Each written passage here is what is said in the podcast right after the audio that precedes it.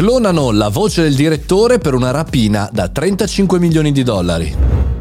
Buongiorno e bentornati al caffettino, sono Mario Morogni e benvenuto all'interno del mio podcast. Oggi parliamo di voce, ma in un'ottica un po' particolare perché dei truffatori hanno clonato la voce di un direttore d'azienda per una rapina in banca da 35 milioni di dollari. Parliamo quindi ancora dell'utilizzo del deepfake vocale a questo punto, molto molto interessante. Nel corso degli ultimi anni si sono moltiplicati i crimini informatici di questo tipo, cioè video finti o audio finti che rappresentavano altre persone e per cui non è soltanto interessante dal punto di vista tecnico, ma lo dicevamo diversi caffettini fa, è preoccupante perché si fa fatica a riconoscere la realtà e quindi si cade spesso in truffe. Questa è un'elaborata truffa, ma è nient'altro che una di quelle che abbiamo già visto in questi tempi. Il direttore di una banca negli Emirati Arabi Uniti ha eh, ricevuto una telefonata da un eh, direttore di azienda che aveva sentito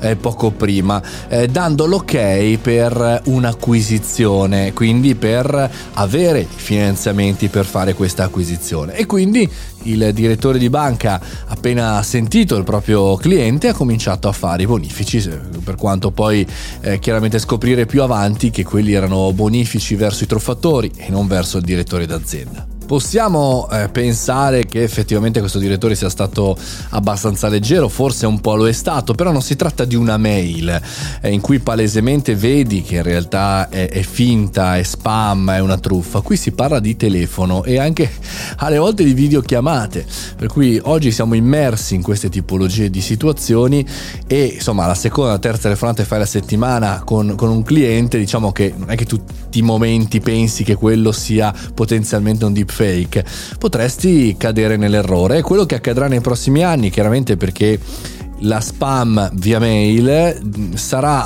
il problema diciamo del passato perché riceveremo magari videochiamate, telefonate da qualsiasi tipologia di interlocutore che si finge chiaramente qualcuno di nostro, privato e quindi diventerà complicato capire e scoprire come funzionano eh, questi crimini e questi reati. Se oggi fossi un eh, proprietario di azienda di antivirus, cercherei di lavorare, di elaborare un filtro spam o una sorta di firewall che riconosce quelli umani da quelli no.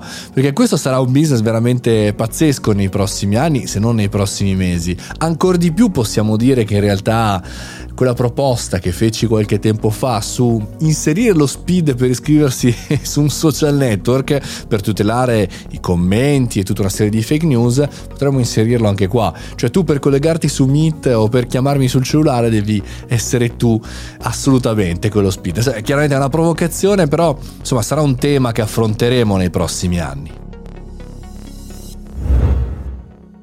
Se avete trovato sul vostro conto corrente 35 milioni di dollari, probabilmente sapete utilizzare molto bene il deepfake, ma qualora non lo foste, insomma, www.mariomoroni.it oppure venitemi a trovare sul canale Telegram Mario Moroni canale e chiacchieriamo di questa e di tutte le altre notizie della settimana, insieme a tutti gli altri guerrieri della community. Noi ci sentiamo alla prossima puntata, io sono Mario Moroni e questo è il caffettino.